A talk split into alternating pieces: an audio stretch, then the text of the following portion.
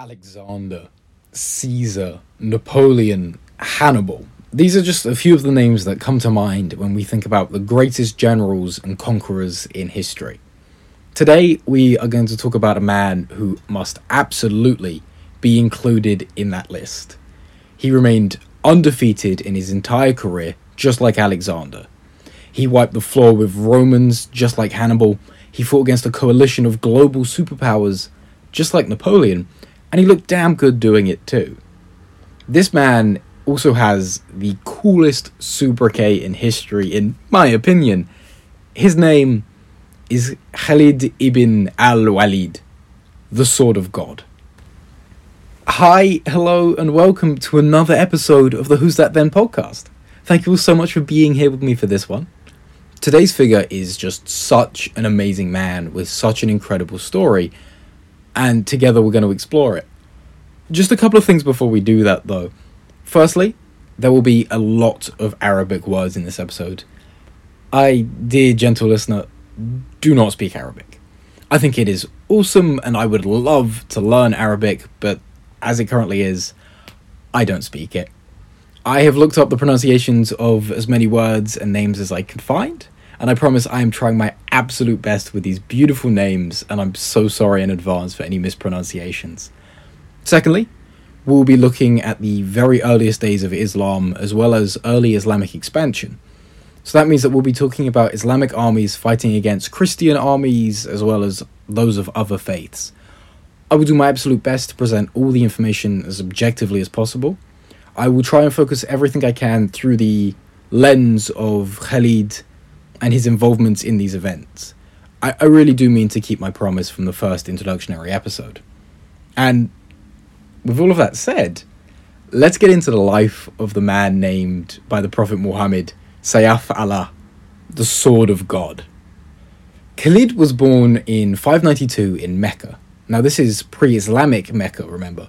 And Khalid's father, who was named Al Walid ibn al Mughira, was an arbitrator which is basically a fancy way of saying that his job was to settle disputes in the city of Mecca. Al-Walid is mentioned in the Meccan surahs as the derider of the Prophet Muhammad, and this is because Khalid's father belonged to the Banu Makhzum, which is a leading clan in the Quraysh. Again, I just want to stop and apologize if I'm getting any of these pronunciations wrong. I'm really trying. And also there's just so much to learn about this really interesting time period but unfortunately it does fall outside the scope of this podcast.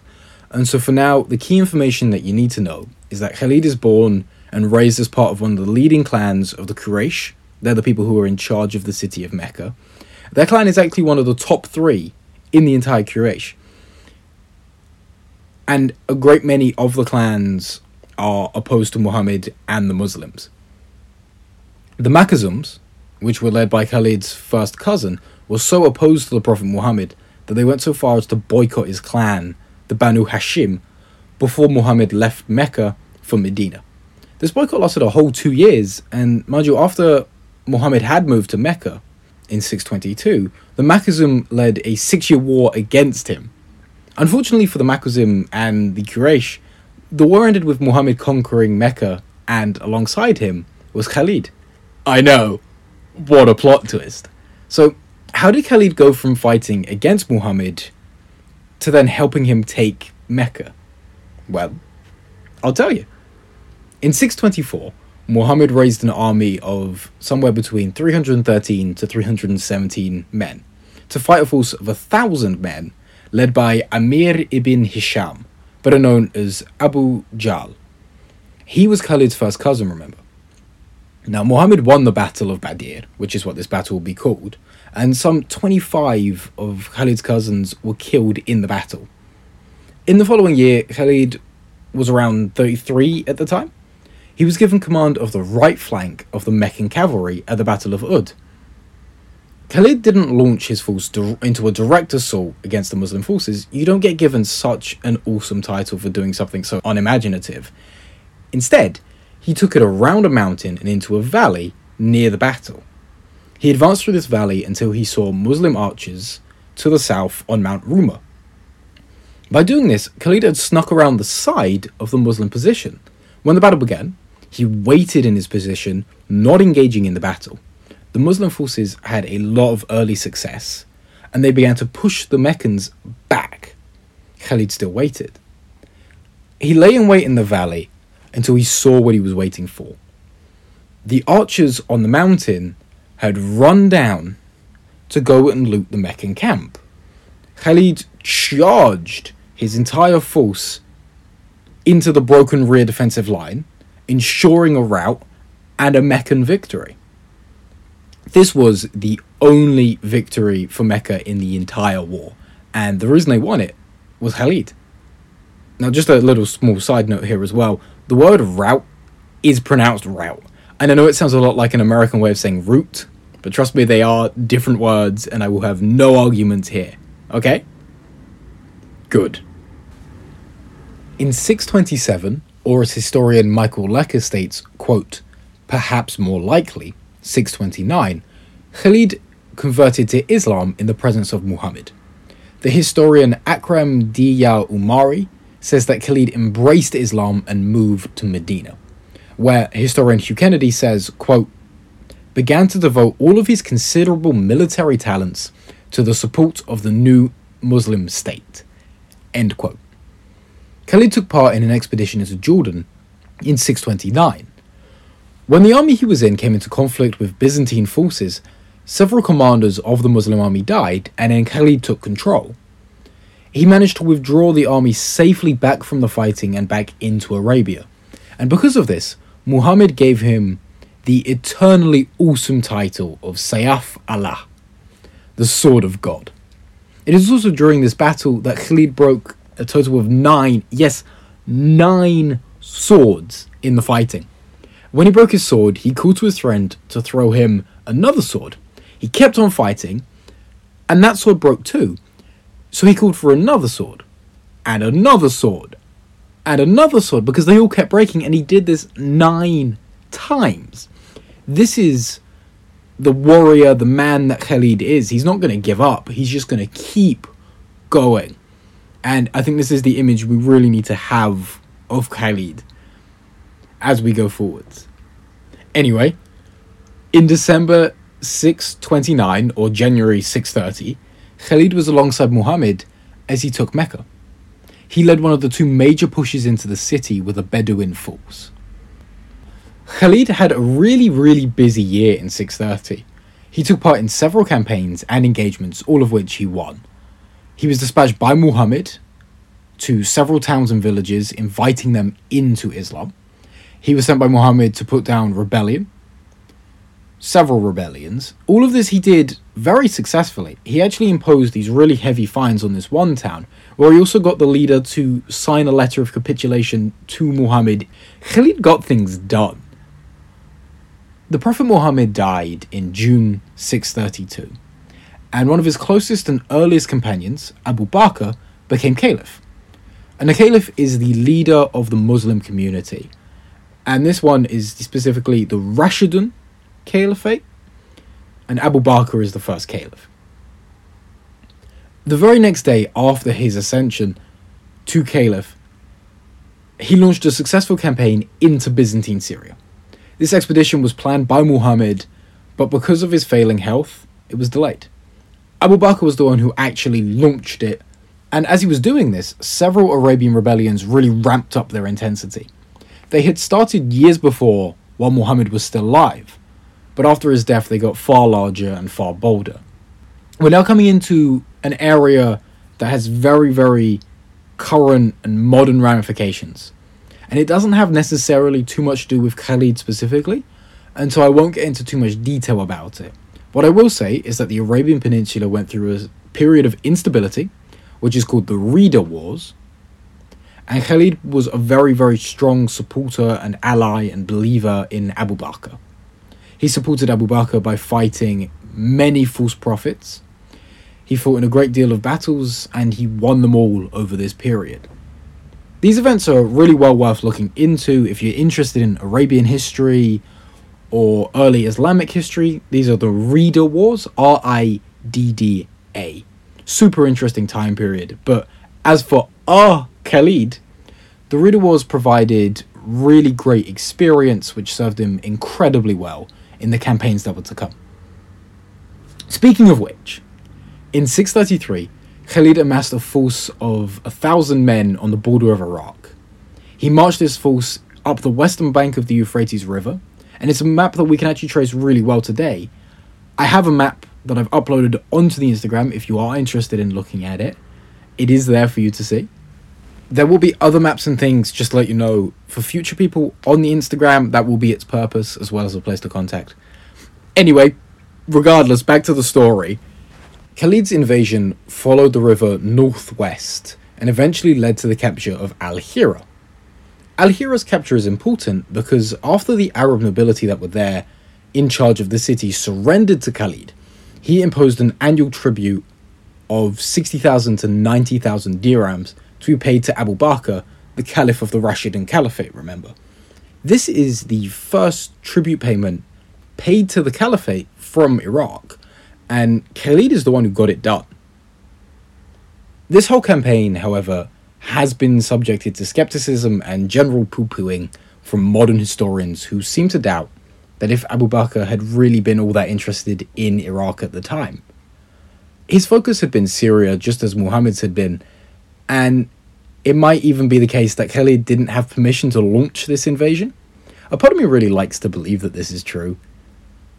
But there is also suggestion from non Arabic sources to suggest that Khalid didn't even play a role in the attacks in Iraq, and that he was in Syria. This is a hot debate at the moment. I say a hot debate. It's a hot debate with the kinds of people who debate this sort of thing, which, granted, isn't very many. But I do promise that someone somewhere is arguing about this, maybe even right now. We are in a period of a great deal of speculation, and many of the events in this period are a little jumbled up in a chronological sense.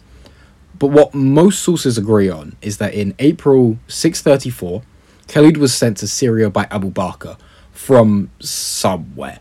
Either A, Arabia directly, B, via rebel tribes which he put down along the way. C, an engagement in Iraq along the Euphrates. The only thing that people can seem to agree on is that Khalid did go to Byzantine controlled Syria. He may have fought some people along the way, or, or maybe he didn't. Unless he did, then he did. Isn't this a fun game? I am going to go on the assumption that Khalid went from Iraq to Syria. This particular march is called the Desert March because Khalid and his force of somewhere between 500 and 800 men had to march through the Syrian desert for six days and five nights. And here, more than anywhere else, you can really see how amazing the minds of these men really were. Khalid knew that he couldn't carry enough water for all of his men, horses, and camels, so what he did is he had about 20 of his camels drink as much water as they absolutely could before they were you know, just right about to burst, and then he had their mouths lashed and tied together so they couldn't eat anything. Thereby, the water wouldn't be spoiled. And then he set off. When they ran out of water, he butchered several of the camels, took the water from them, and in this way he crossed a completely waterless desert with an army. It is really amazing when you think about it. I mean, who who thinks of that? But even this event is subject to modern poo pooing, saying that the actual route was far shorter and had several water sources if he did even go from Iraq to Syria. I'll let you be the judge of what you choose to believe, but this is the story I go with, and this is the story that has lived on in legend and history ever since.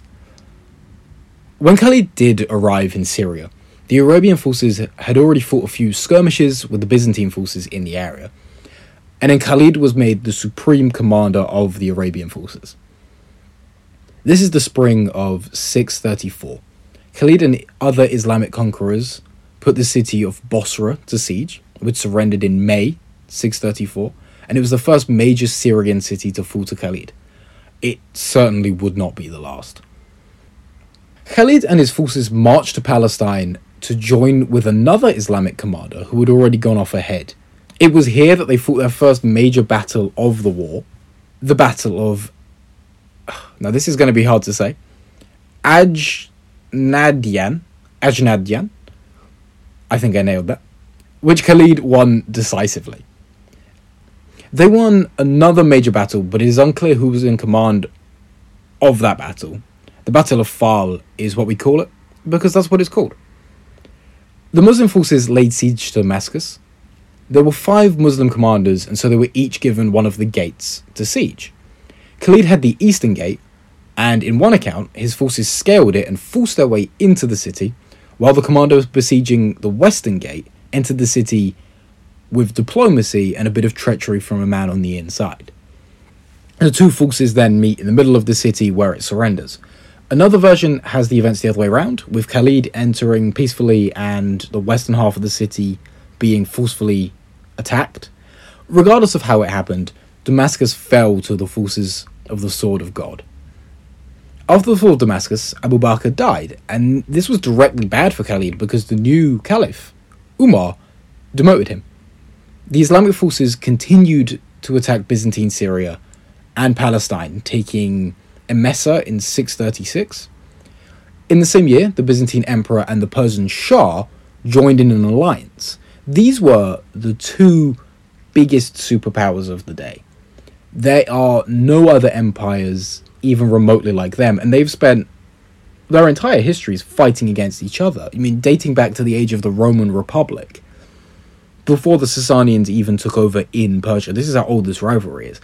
And this is how much they feared this Islamic Arabian threat from the south, that they joined together. By doing this, they had given the Byzantines control of five different armies. The plan was to launch simultaneous attacks on Muslim occupied territories. However, the Persians missed their due date and they just didn't attack. Regardless, the Byzantines decided to go anyway, given that they had far more troops than the Muslims. Khalid was no longer in charge of the army, but the man who was respected and admired Khalid, and so he agreed with Khalid's plan to leave Emesa and Damascus and head south to the Yarmouk River. They made camp to the south of it, and they sat there opposite the Byzantines for three whole months. They just sat there and they waited for the other one to attack. They tried to negotiate peace terms, but those broke down. And when they did on the 15th of August, they finally got around to this whole, you know, battle thing. The numbers for this battle are so wildly different depending on where you look at and the sources that you read. Uh, so I'm going to go with the ones that sound right and that I've heard the most of from the most amount of places. And that's to suggest that the Byzantines had somewhere between 35 and 40,000 men, and the Muslims having somewhere between 20 and 25,000 men, being reinforced from Arabia. Khalid was given control of the army in the battle, despite the fact he wasn't in control of the army in general, and I, I cannot say I disagree with this decision. The battle took several days to fight, which isn't uncommon, and here is a quick rundown of each of the days. On day one, the armies lined up, looked at each other for a bit, and said, My dad can beat up your dad. And then several of the officers had a fight. It's said by Muslim sources that most of the fights were won by the Muslim forces. Again, this is something we can't really verify from this distance in history. So just imagine these one on one private duels going on between the Byzantines and the Arabians. On day two, the Byzantines attack in the early morning while the Muslims were just finishing up their morning prayers. This attack pushed the Muslim right wing right into their camp. And it said that the people of the camp, you know, the wives and the servants and everybody who just kind of stays with the army as it travels, actually had to jump into the battle to push the Byzantine forces back. And that they actually did. And while this was happening, the left wing were being pushed back as well by the Byzantines, but Khalid personally charged his cavalry in and pushed the Byzantines back. The whole Muslim army then moved towards the Byzantines together, and the Byzantines had to retreat in order to protect their center. Day 3. The Byzantines were pushed right back, very similar to how it was on day 2. This time Khalid managed to push them back again, but these tactics of getting beaten up didn't seem to be working, and so Khalid decided it was time to do the beating up instead. On day 4, the Byzantines launched a full assault which pushed the Muslim forces right back to the camp. But this is where Khalid and his experience and his genius came in really good. Because what he did is he pushed back against the Byzantine forces harder on his left side than he did on his right side. So what this did is it caused the Byzantine army to be split in two, staggered like they were on stairs. Khalid then sent his middle to wheel around and attack the right side of the Byzantine line. They nearly encircled the entire Byzantine line, and so the Byzantines had to retreat, suffering heavy, heavy casualties. On day five, the Byzantines sent a request to end the fighting. Khalid said no because he was really sure that he was going to win, and day four really did kind of prove that he can do that. And so he instead sent a small cavalry force around the back of the Byzantine line to secure the only bridge across the river. This way, the Byzantines were stuck between the river, the cavalry, and the Islamic forces. There was no escape for the Byzantines. Day 6. This is the final day of the Battle of Yarmouk. The Muslim forces attack full on and outright. Their forces surge forward and the right wing swings around and it hits the Byzantines from the side. The right wing pushes in, the left wing of the Byzantines collapses, and then the whole army squishes all the Byzantines who are left. Some of them try and run away, and they're run down by the cavalry in reserve. This is the Battle of Yarmouk, and it is Khalid's greatest battle. This is his moment to shine. This is the thing that people look back on and they go, wow, this man really knew his stuff. And I think it's important now to leave our podcast this high point in his life. I'll tell you how his life ends, but this is how I want you to imagine Khalid. This incredible military general sat atop his horse, sword in one hand, lance in the other, riding through Byzantine lines, rallying his men that's the image of Khalid that we have. And so, real quick, to just sum up the end of his story and the rest of his career, Khalid and the Islamic forces retook Damascus and Emesa, which they renamed to Homs, and then they raided into what is modern day Turkey in Anatolia. He was also part of a force that took Jerusalem in 637 or 638, he then got into a little bit of trouble for sharing out all of these war goods that he had captured. Though it, it is also true that the Caliph didn't like or trust Khalid, so that might have been the main reason. Khalid was relieved of his service and recalled to Mecca by Umar, who is the new Caliph, in 638. Khalid had given a series of speeches to his troops saying goodbye and thanking them for all their service and believing in him, which I think really fits with the character of this man. And then he did answer the summons by his caliph. The most interesting part of this whole episode to me is what the caliph said to the forces, the Islamic forces in Iraq and Syria. He said that they trusted in Khalid more so than they trusted in God, and that's why they had to let him go. You know, given the opportunity to explore other aspects of his life insert your own favorite phrase for getting fired here.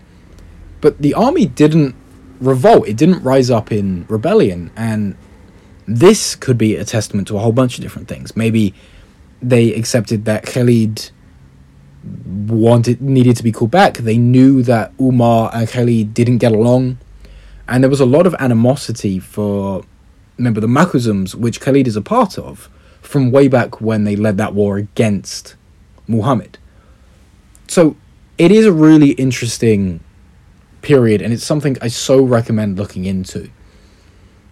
But now just to end the story of Khalid really quickly.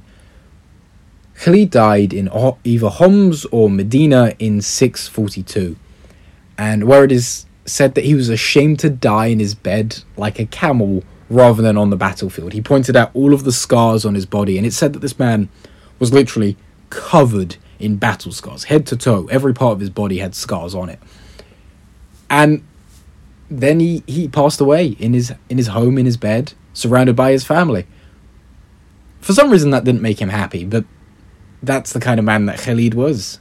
And that, dear gentle listener, is Khalid ibn al Walid. Sayaf Allah, the drawn sword of God. What do you think of him now that you've heard his story? Do you think do you think he deserves his awesome title or should it be given to somebody else? Is there someone else more deserving of that title? Please do let me know the answer to these questions. Uh, also, any thoughts that you have, any ideas on the podcast. Yes, I, pr- I know I promised music, and that is still coming. That is still on the way. Trust me, pinky promise. We're, we're working towards that now. I just really wanted to get out this episode. I'm going to very much try to get them out every Sunday. Sunday or Monday is really my aim. I'm going to try really hard to stick to that. I promise. There might be some cases where it gets uploaded a little bit later. I'm really sorry. We're working this out together, you and I. And do look at the Instagram if you want to see those maps. Do have a look at the Instagram if you want to get in touch. We have the email, and remember it's the Who's That Then podcast, all one word, at gmail.com for the email, or just put that into your Instagram search you will find us. Get into contact if you have anything you'd like to say, any thoughts, any ideas. I'd love to hear it. And so until I see you again, have a really great week, and I can't wait to see you. Bye bye.